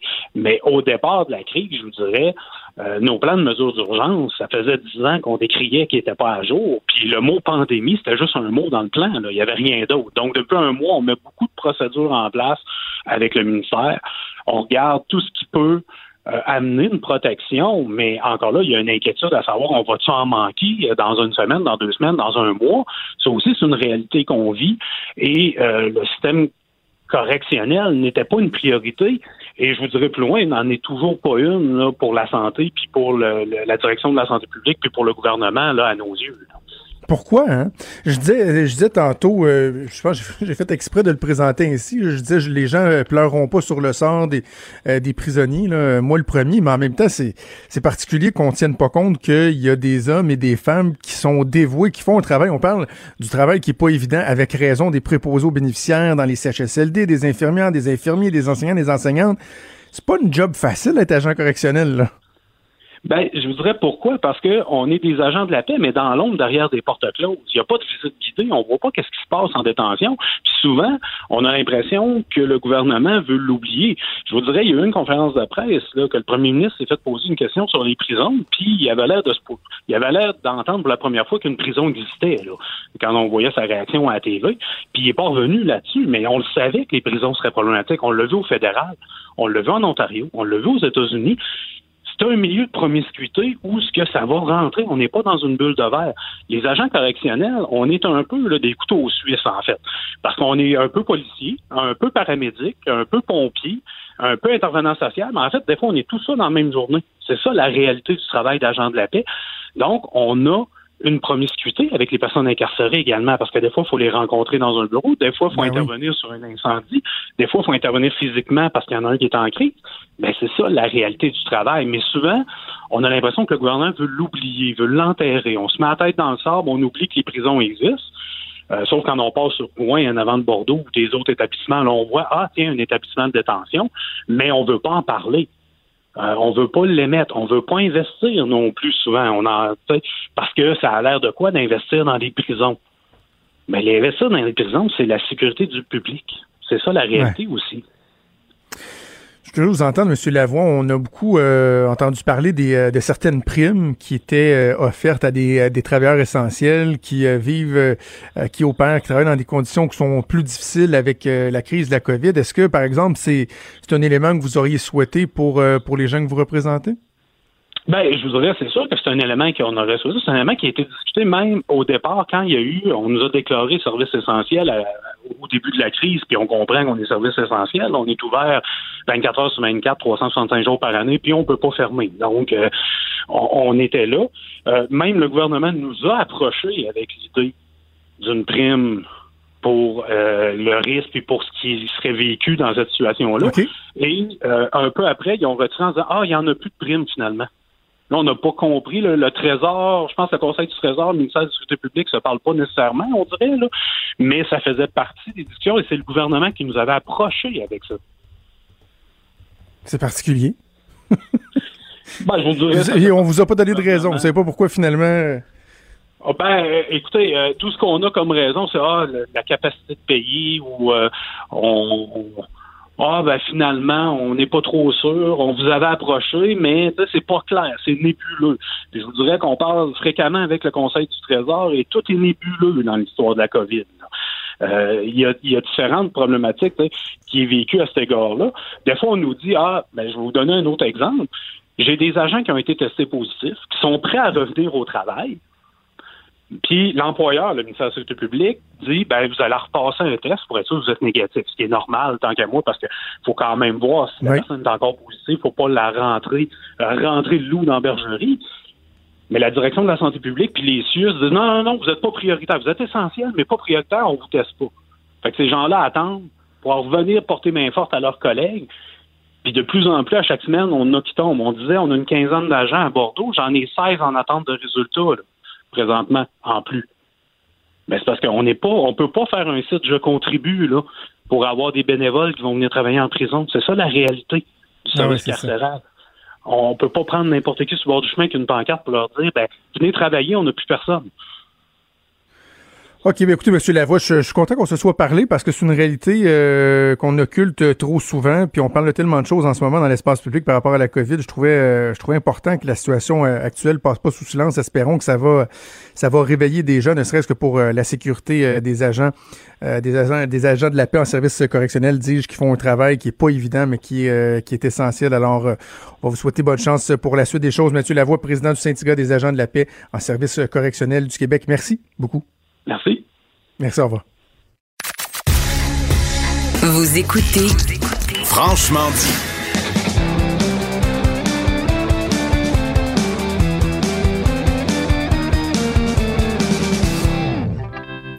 Oh, que c'est une grosse journée pour mon ami Stéphane Plante. Salut, Steph. salut, Jonathan. Salut, Maude. Cube Musique, écoute, Cube Musique, on va parler des, détails, de comment ça fonctionne. On va, on va présenter euh, l'application aux gens. C'est tout nouveau, tout beau. Ça fait à peine une heure que ça a été lancé. Parlons un peu, par exemple, de la genèse de Cube Musique. Depuis quand vous travaillez là-dessus? Ça vient d'où l'idée, le concept, les, les, objectifs visés? Euh, ben moi, ça fait quelques mois déjà. C'était euh, avant les fêtes, je dirais novembre, euh, il y avait déjà une équipe au marketing qui s'affairait à préparer le terrain, tout ça, mais déjà à ce moment-là, on préparait euh, du matériel, des, playlists. J'ai travaillé très fort là-dessus. Euh, et c'est drôle parce que je n'ai pas pu en parler pendant des mois, bien sûr.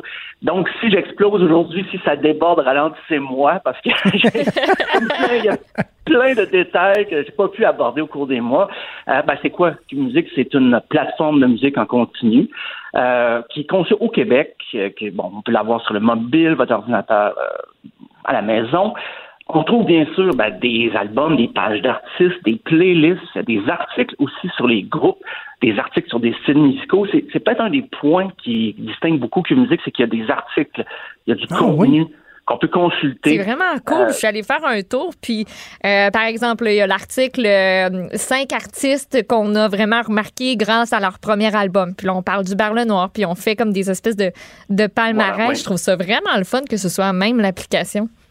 Puis on insiste beaucoup sur le contenu québécois, mais en tout, on parle de 50 millions de chansons pour le moment, dans tous les styles de musique, autant du plan local, international, et puis avec les semaines, les années, là, ça va toujours grossir et on ratisse très large. Euh, le catalogue est dans les grandes dans les grandes ligues. Je dirais, on n'a rien à envier aux autres plateformes qui existent déjà, des plateformes européennes ou américaines. Euh, oui, j'ai travaillé très fort justement, qu'on avec mes collègues, le répertoire, qu'est-ce qu'on va retrouver là-dessus. Et on va continuer à travailler très fort. J'ai, j'ai pas l'impression que c'est juste un coup à donner. Ça va continuer euh, parce qu'il faut veiller à savoir tout ce qui va sortir, qu'est-ce qui nous manque, s'il n'y a pas un album de 1973 qui est sorti juste en Belgique, si on l'a ou on l'a pas, et des styles euh, aussi variés là, comme le, métal norvégien ou le, le reggae, euh, ça, varie beaucoup. Euh, parce que je, je, je, veux, je, veux, je veux insister sur un, instant là-dessus parce que ce, qui est vraiment particulier de Cube euh, Musique, c'est l'accent qui va être donné euh, aux produits culturels québécois. Tu vas nous en parler, je suis certain, dans, un instant. Mais j'entends des gens là, qui disent, bah, tu sais, la musique québécoise, oui, j'aime ça, mais moi aussi, j'aime la musique d'un peu partout dans le monde. je le répète, on est clair. Là. Ce que vous trouvez sur d'autres plateformes, là, on va nommer Spotify ou Apple Music, là, les, les gros, vous le trouvez sur Cube Music. Là. Je me suis abonné tantôt, je suis en train de me promener, puis je regarde, puis dans les produits que j'aime, là, tu sais, que vous m'entendez parler tout le temps de Mumford Sons, de Pearl Jam, c'est là, là. C'est déjà tout là, là. Tu sais, moi, pour de vrai, je, vais, être super transparent. Je me posais la question, j'avais hâte, je savais que c'était dans l'air, j'avais hâte de voir, puis je me disais, tu sais, est-ce que ça va être une alternative crédible pour moi, là, en tant qu'usager, euh, mettons, à mon Spotify que j'utilise beaucoup. Je peux dire que déjà, juste avec le, petit euh, promenage que j'ai fait, il n'y a aucune espèce de raison pour que je switch pas en permanence à Cube Musique. Là. Tout est là. En plus que je vais pouvoir plus découvrir ou redécouvrir la musique québécoise. Mm-hmm. Oui, puis chaque genre a ses, artistes représentants d'ici. Parce que souvent, les, artistes francophones dans les autres plateformes, on les met tous dans l'international. que ce soit les vulgaires machins vont être avec Enrico Macias parce qu'ils chantent pas en anglais. Tandis que nous, on a fait une distinction. Ben, vulgaire machin va être dans le punk, puis on a Anonymous dans le métal, puis on a des noms des fois plus obscurs. Euh, j'ai redécouvert, j'ai reparcouru le métal, j'ai vu des noms de groupes que j'avais même de la difficulté à prononcer, mais ça m'a fait du bien, ça m'a comme un peu euh, rééduqué sur les nouveautés, parce que chaque style a ses nouveautés et ses nouveautés de groupes d'ici. Autant dans le jazz, dans le folk, on va retrouver des talents locaux. Euh, et aussi des contenus exclusifs. Éventuellement, il y aura de la vidéo aussi, des performances, des entrevues. Euh, puis il y a des listes de lecture sur les genres musicaux aussi. C'est vraiment, euh, ça, c'est vraiment le fun, Stéphane, par exemple. moi, je suis dans ces là chansons d'amour en ce oh! moment. Puis, contrairement à, d'autres affaires, d'autres plateformes, ben là, t'as comme Carquois qui est en premier et qui côtoie Nat King Cole avec du Salomé Leclerc, mais aussi Stevie Wonder qui est là, puis Céline Dion. Fait que ça donne vraiment des playlists euh, éclectiques, mais ça, ben, fonctionne, puis on a des artistes d'ici. Les listes de lecture, on les fait à plusieurs niveaux. C'est-à-dire, des fois, quelqu'un qui veut s'initier un genre qu'il connaît pas, ou un artiste, on lui met les chansons les plus évidentes. Mais il y a aussi plus intermédiaire pour les fans des groupes qui, ont qui ont joué en spectacle, qui ont acheté tous leurs albums, mais là, on leur met un petit peu une, playlist plus approfondie. Donc, il, ça joue sur plusieurs niveaux comme ça pour, euh, si vous voulez découvrir Lara Fabian, euh, ben, on a mis ses tonnes les plus évidentes. Mais des fois, si vous les connaissez, ces chansons-là, vous les avez entendues à la radio, ben là, on met une playlist qui va un petit peu plus loin. Des fois, on, aime faire découvrir des chansons qui n'ont pas été des singles, mais qui auraient mérité un peu plus d'attention, on les met dans une playlist pour euh, découvrir ou approfondir notre connaissance sur un artiste. Et je, je le répète, on mise beaucoup sur le contenu local, mais c'est pas exclusivement du contenu local. Exact. je suis curieux de savoir euh, au niveau de, de l'élaboration d'une plateforme comme celle-là, est-ce que le catalogue il doit être acheté? Comment ça fonctionne? C'est pas euh, avec chaque compagnie de musique puis là euh, comment c'est quoi le fonctionnement? Eh il y a un partenaire, c'est Cobol, parce que c'est une compagnie française qui fournissait un catalogue de base, mais c'est bien sûr que le contenu québécois n'était pas complet parce que c'est européen. Mais il y a eu du démarchage de mes collègues, le plus euh, en marketing, dans l'administration, un peu qui ont, sont allés voir des justement des représentants des distributeurs, des compagnies de disques et tout ça. Et déjà, ce démarchage-là est très laborieux. Imagine dans les conditions du confinement, comment ça s'est ben réglé au cours des dernières semaines. C'était fou, là, des zooms, des réunions, des meetings. Euh, alors que déjà que c'est un travail qui, qui est énorme, colossal, mais là, tout ça maintenant, c'est fait dans les conditions qu'on connaît, euh, qu'on a connu récemment. Et surtout, euh, le projet, il y a eu deux raisons pourquoi on l'a un petit peu précipité, parce que euh, ben, les gens ont, du temps pour écouter de la musique à la maison en temps de pandémie, mais aussi les artistes disaient souvent, ah ben, mes, mes concerts sont annulés, je m'ennuie du public et tout ça, j'aimerais ça rentrer en contact. On leur donne un autre petit coup de pouce, justement, on leur donne une vitrine, parce que tous les petits coups de pouce comptent en ce moment. donc, euh, ça, ça permet un peu à les artistes d'avoir euh, une autre place où faire jouer leurs chansons. Et c'est drôle parce qu'une des, euh, on pourrait dire, ambassadrices du lancement de Cube Musique, c'est Glenn Tanguay. Il y a Yann Perrault, Alex Nevsky et Glenn Tanguay. Et Glenn Tanguay, j'avais interviewé pour le, podcast Disque dur, puis elle me disait, un chanteur country, s'il n'aime pas son public, s'il n'aime pas, il aime pas le contact, s'il veut avoir la paix après un show, avant un show, fais pas du country. Parce que ton public, Hum. euh, elle racontait, elle, elle arrivait dans les festivals, puis les, gens l'attendaient dans le stationnement, faire signer des trucs, poser des questions. Des fois, il y a des, des confidences toutes personnelles qu'elle recevait de- de- d'inconnus, mais des fans. Fait en ce moment, moi, j'ai eu une pensée pour elle en ce moment parce qu'elle peut pas faire de show, puis elle se nourrit beaucoup de ça. Donc, justement, elle a dit, ben là, c'est le temps. Euh, vous pourrez voir la, la vidéo explicative si vous allez sur musique.cube.ca. Elle disait, c'est le temps de convaincre vos, euh, si vous avez des gens qui sont un peu réfractaires aux, aux plateformes de streaming, peut- c'est quand même assez facile d'accès. Parce que justement, ça permet une vitrine un peu plus québécoise, peut-être dans tout le paysage, là, parce que l'offre est très variée là, déjà, mais là, au moins, un petit, un petit côté québécois sur euh, les plateformes musicales, c'est très bien vu en ce moment. Donc, euh, on a souvent reproché à ce type de plateforme-là d'être très chiche au niveau des, euh, des redevances. Comment Cube Music va, va gérer cet aspect-là? Euh, ben, ça va être un petit peu plus. C'est 11,99 par mois si vous le prenez à partir. D'ailleurs, c'est gratuit jusqu'au 31 juillet.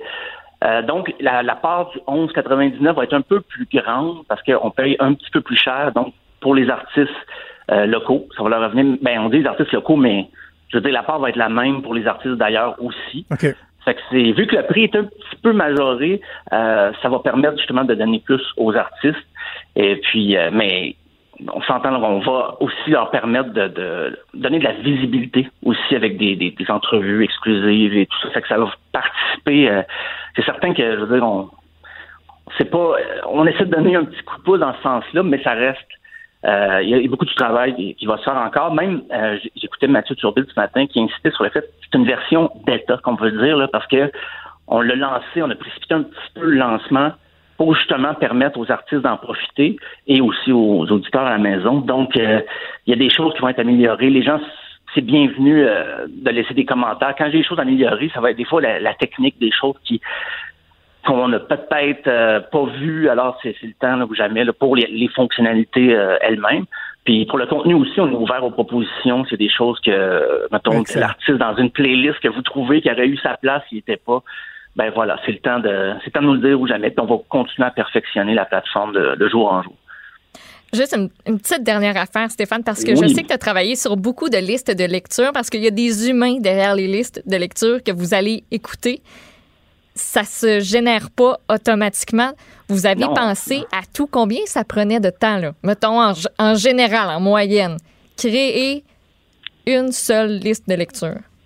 Ben ça, ça dépend parce que tu sais celle sur Jean Leloup, euh, ça m'a pas pris de temps tellement là, parce que je la connais par cœur.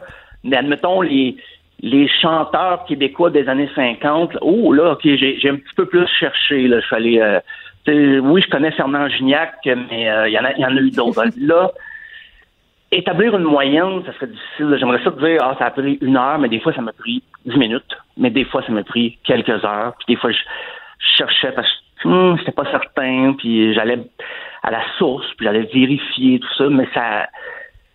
Mais c'est sûr qu'on choisissait les artistes qu'on connaissait bien, là, parce Ouais. que les, euh, des fois, euh, des, des, des nouveaux chanteurs, j'avais pas, pas trop entendu parler. Ben là, une collègue pouvait prendre la relève et tout ça. Puis on a eu de l'aide aussi. Euh, des fois, c'est comme dans les artistes hip-hop locaux, on s'est réparti ça parce qu'il y en a que je connais plus, il y en a que il y en a de mes collègues qui sont plus familiers avec un tel ou une telle. Euh, c'est ça, on a essayé que ce soit le plus rapide possible, mais que ce soit bien fait quand même. Que ce soit pas Un juste garoché. ouais. C'est ça, effectivement. On se répartissait ça, euh, puis j'ai eu un, plaisir fou quand même à faire ça. Je prends beaucoup du travail, là, mais j'aimerais insister quand même sur le plaisir que j'ai eu à, à le faire. là. Eh, quel beau projet, quel beau projet. Donc, euh, on le dit aux gens, là, c'est, on ne peut plus simple. là. Vous allez sur, euh, euh, si vous avez Apple, en tout cas, moi, l'App Store, vous, vous, Music, vous téléchargez euh, l'appli. Seule petite particularité, là, c'est que vous pouvez pas vous créer votre compte avec l'appli. Il faut aller sur le site de cube.music, vous créez votre compte, ça prend exactement 30 secondes. Et Ah par la oui, suite, non. vous allez pouvoir aller sur l'application, rentrer, euh, vous le faites une fois, là, dans l'application comme n'importe quelle plateforme, puis après ça, ça va devenir euh, votre plateforme. Donc, Cube Music, c'est gratuit jusqu'au 31 juillet 2020, à compter Voilà. du 1er août, 1er août pour les euh, abonnés au service de téléphonie mobile de Vidéotron. Ça va être 4,99, méchant deal. Et pour les autres, donc euh, 11,99 par mois pour un catalogue complet, plus de 50 millions d'extraits, les articles aussi. Sincèrement, là, tu sais, euh, c'est normal, puis j'aime ça être bien honnête, transparent, c'est normal que quand on travaille pour la boîte, puis qu'il y a une nouvelle initiative, qu'on en parle. C'est juste logique, mais je suis obligé de te dire que particulièrement celle-là, je suis vraiment excité. Je, suis vraiment fier de faire partie de, ce groupe-là parce que là, on a notre plateforme à nous ici au Québec euh, qui, qui va faire notre fierté, qui est absolument pas gênante, qui est conviviale. Bravo. Sérieux, un gros, gros, gros bravo, Steph, mm. euh, à toi et à tous ben, ceux qui ont travaillé ce projet-là. Je leur transmets les, beaux messages, c'est sûr. ça. Parfait, euh, parfait. Ben écoute, puis. Ben, oui, vas-y, excuse. Ben, je voulais être transparent en, en, partant. Je voulais pas parler de Cube Musique comme d'une nouvelle plateforme sans dire que j'avais travaillé dessus. Je, voulais quand même être transparent. Et, de toute façon, j'ai des articles qui sont signés dans la, dans la ben oui. J'aurais ben, pas pu cacher ça tellement. Là. Ben, ça rend l'ADN de, Cube Musique euh, encore plus vrai. C'est des gens d'ici qui ont fait ça. Au grand complet. Exact. Puis écoute, dans la chronique Disque dur, on aura l'occasion, euh, on n'a pas parlé, mais je suis certain qu'on aura l'occasion d'aborder des nouveautés, des, optimisations, des trucs intéressants à surveiller. Euh, on pourra le faire via ta chronique quotidienne avec nous. Ben encore une fois, bravo mon cher Steph, et on se reparle Très bientôt, très bientôt. Demain, c'était pas trop brûlé, là. Ce serait le fun. Non, non, demain, ça devrait aller. Salut, Steph. Salut. Il est franc et nuancé. Jonathan Trudeau. La politique lui coule dans les veines. Vous écoutez Franchement dit. Donc, c'est aujourd'hui que s'amorce la relance économique euh, de l'entièreté du Québec, à l'exception de la grande région euh, de Montréal, qui inclut évidemment aussi euh, Laval, puis une partie de, de, la rive sud. Mais aujourd'hui, ça débute une nouvelle réalité, une nouvelle façon de faire. C'est un défi assurément pour les commerçants. On va en discuter avec Jacques Tanguy, vice-président d'ameublement Tanguy. Monsieur Tanguy, bonjour. Bonjour, Jonathan. Comment allez-vous? Ben, moi, ça va bien. Vous, j'imagine que vous devez être soulagé aujourd'hui. Non, c'est pas une, c'est loin d'être un soulagement aujourd'hui. Écoute, cette, cette situation-là a commencé il y a quelques mois déjà, puis on sait que ça va durer encore pendant un bon bout de temps. Fait qu'une entreprise comme la nôtre euh, rester en activité au moins sur le web, puis avec euh, des techniques de vente web dans les, depuis déjà deux mois pour être capable de continuer à servir une clientèle partout dans l'Est qui était confinée, bien entendu, à la, à la maison. Fait qu'il ne faut pas se passer de, de laveuse sécheuse, poêle, réfrigérateur, des télévisions. Fait qu'on a fait euh, du mieux possible, puis je te dirais qu'on a beaucoup, beaucoup évolué dans ces deux mois-là en termes de technologie. On était déjà prêts, mais aujourd'hui, on est dans un autre monde. Et l'ouverture aujourd'hui des magasins est une suite là du, du euh, de la reprise, mais euh, il n'y a rien d'excitant à ça parce que je pense que c'est une continuité à être capable de servir une clientèle de façon adéquate, mais les prochains mois, la prochaine année vont rester quand même un défi pour tous les commerçants. Oui, je, comprends ce que vous dites, mais quand je parlais de, soulagement, je pensais à vos employés notamment. Là. Je sais que vous êtes proche de vos employés, vous êtes un, employeur euh, modèle. C'est pas évident de, savoir que la majorité de vos employés euh, étaient, euh, étaient j'imagine, au chômage, étaient contraints à rester à la maison. Donc, ne serait-ce que de ramener de l'activité économique, de faciliter le service sans dire que la situation revient à ce que c'était avant, il y a quand même il y a un pas dans la bonne direction quand même. Tu as tout à fait, as tout à fait raison pour leur question de, de sécurité financière, de bien-être également, quoique les différents paliers de gouvernement ont quand même, durant cette crise-là, aidé énormément la population, ce qui était un devoir. Mais de voir aujourd'hui, je pense qu'ils sont très enthousiastes à revenir au travail, mais pour eux autres aussi, c'est une nouvelle façon de travailler, ben c'est un nouveau monde, c'est un nouveau monde avec lequel, à matin, là, ceux qui reviennent sur le plancher des magasins rouverts vont devoir s'adapter pour longtemps. Là. Les mesures qu'on a prises aujourd'hui, qu'on a travaillées depuis ces semaines, puis qui vont être mises en application, je pense bien que ça va être des mesures qui vont rester là pour plusieurs, plusieurs mois. Est-ce qu'ils sont craintifs, vos employés, M. Tanguy? Non, non. Nos, nos employés, ceux, ceux qui avaient à être très craintifs euh, sont restés à la maison. Ceux qui avaient des raisons de rester à la maison sont restés à la maison, puis on n'a on a pas obligé personne à revenir. c'est ça qui est surtout qui est important. Fait que j'en ai dans différentes strates d'âge. Il y a des employés que, qui vont même en profiter pour prendre leur retraite. Euh, ils sont couverts par un bon fonds de pension, puis tout ça. Puis des fois, ils allongeaient leur carrière par plaisir de, de travailler. D'aucuns d'entre eux vont, vont prendre leur retraite aujourd'hui. Puis ceux qui reviennent, c'est vraiment sur une base volontaire. Puis on leur donne tout l'encadrement nécessaire pour pas qu'ils soient inquiets. Mais ça reste que les nouvelles méthodes de travail, la nouvelle relation maintenant qu'ils vont avoir avec leurs clients, c'est de la réadaptation. Puis je pense que tout le monde va bien s'en tirer, mais euh, c'est pas, pas une partie de plaisir. Quelles adaptations vous avez, euh, vous avez intégrées? Qu'est-ce qu'on va voir de, différent à partir d'aujourd'hui dans les magasins Tanguy? Ben, premièrement, euh, il y a une seule porte d'accès. Ben, c'est des immenses magasins qu'on a de 80 000 pieds carrés. La porte principale, c'est l'accès pour, euh, pour les clients. Les vendeurs puis les employés, c'est un autre accès. Les clients, maintenant, vont être reçus à la porte directement avant de rentrer. Un léger questionnement, bien entendu. Puis surtout de les mettre en situation, puis de leur expliquer comment ça va se passer à l'intérieur du magasin. Ils vont être accompagnés d'un vendeur. Là, aujourd'hui, on commence. On va évoluer avec le temps. Aujourd'hui, c'est un client, euh, un couple de clients par vendeur. Puis euh, on a on a amplement de vendeurs, mais euh, ils vont être accompagnés dans le tout leur processus d'achat. Puis Autrefois, tu fais rentrer dans un magasin puis passer plusieurs heures pour magasiner. Je pense que pour les prochains mois, la prochaine année, ce sera plus le même type de magasinage. Là. Tu iras pas juste voir, tu vas dans un magasin parce que tu as une, vraiment une intention d'achat. Puis mhm. le, ce qui a explosé, puis pas juste explosé, ce qui a tellement évolué, mais c'est le web assisté de vendeurs professionnels. Fait que je présume que dans les prochaines semaines, les prochains mois, les gens vont venir beaucoup plus pour euh, venir se, se, réconforter sur leur achat, tu sais, voir euh, toucher un tissu, voir le confort d'un matelas ou d'un set de salon, mais pas pour un magasinage là qui va durer plusieurs heures puis plusieurs visites là avant de prendre ta décision. Le comportement du consommateur va changer, puis l'approche du vendeur avec son client également va changer beaucoup quand on va dans une dans une SAQ, dans une épicerie, on nous sensibilise au fait que quand on touche quelque chose, on l'achète. C'est quand même moins évident, je comprends. J'adore ce que vous dites, que les gens vont aller. pas chez nous parce que c'est ça, c'est ça. Euh, c'est ça. Comment, comment vous allez faire? Les vendeurs sont tous équipés de, de produits pour nettoyer. Le client peut toucher. Maintenant, il y a des recouvrements sur tous les tissus, sur tous les matelas également, des recouvrements professionnels qui sont faciles à entretenir après, puis pour d'aucuns qui sont changés, mis aux poubelles, puis changés.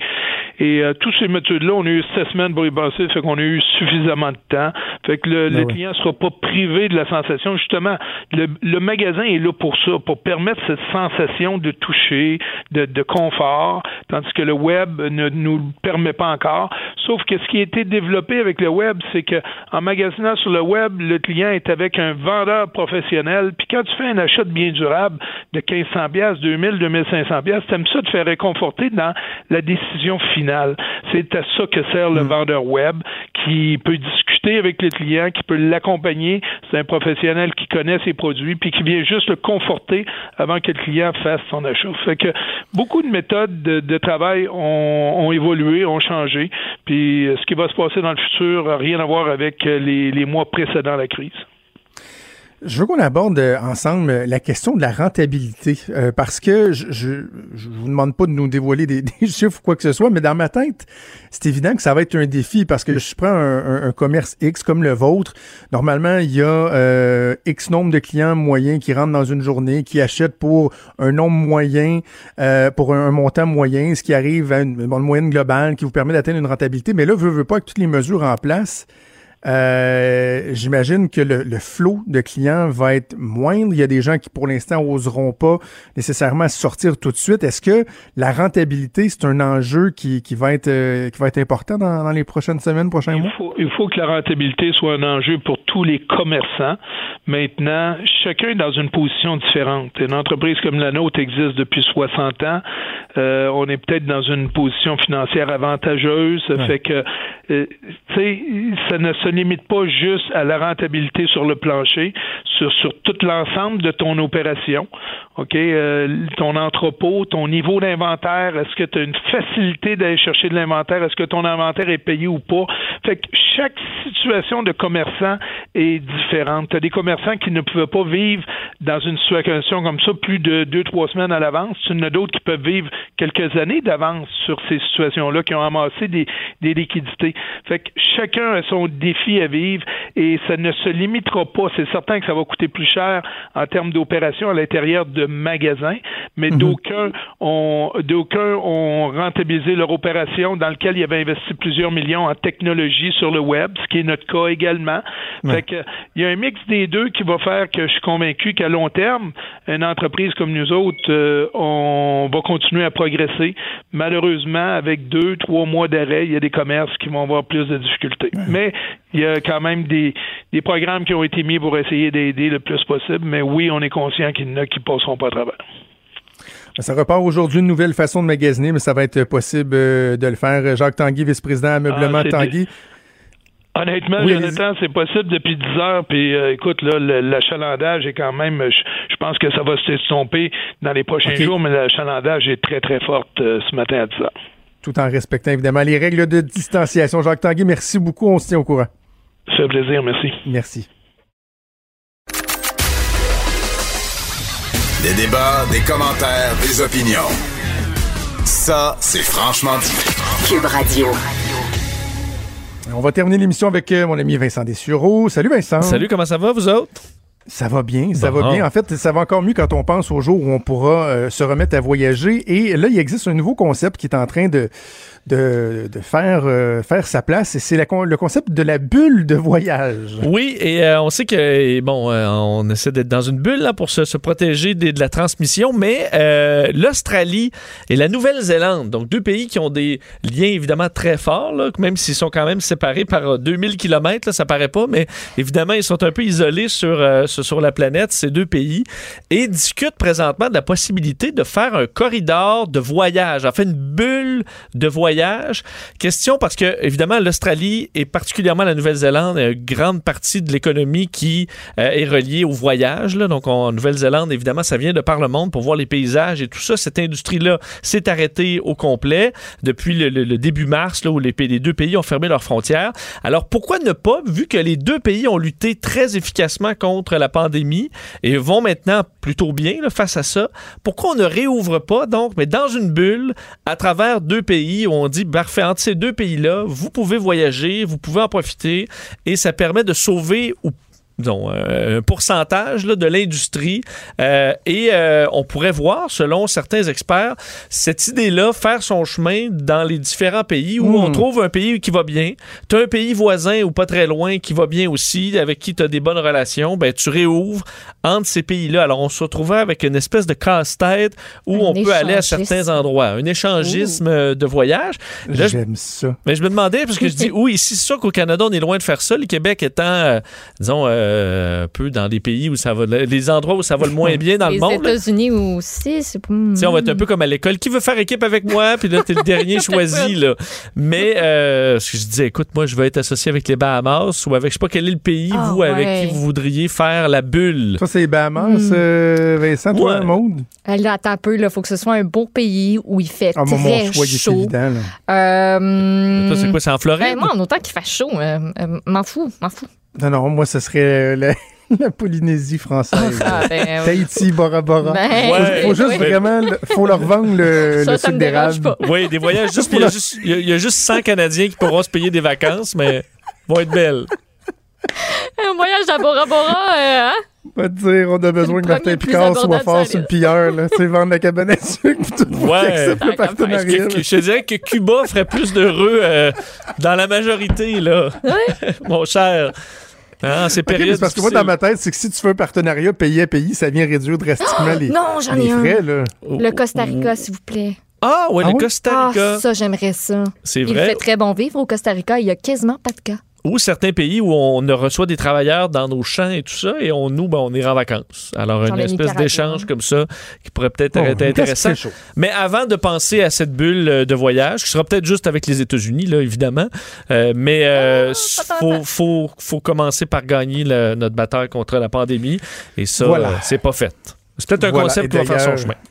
Absolument. Mais merci Vincent. D'ailleurs, euh, je vous signale qu'à 13h, ça va être le retour du point de presse de François Legault et de Dr Arruda qui va être limité à trois fois par semaine, lundi, mercredi, vendredi, à moins que la situation euh, évolue. Donc, euh, vous pourrez entendre ça sur euh, les ondes de Cube Radio. Il y a Sophie Durocher qui s'en vient. Un gros merci à toute l'équipe, à Achille Moinet à la mise en onde, à Mathieu Boulay à Frédéric Mocourt à la recherche. Merci à toi, cher Maude. Yes. On vous souhaite une excellente journée. On se donne rendez-vous demain à 10h. Salut.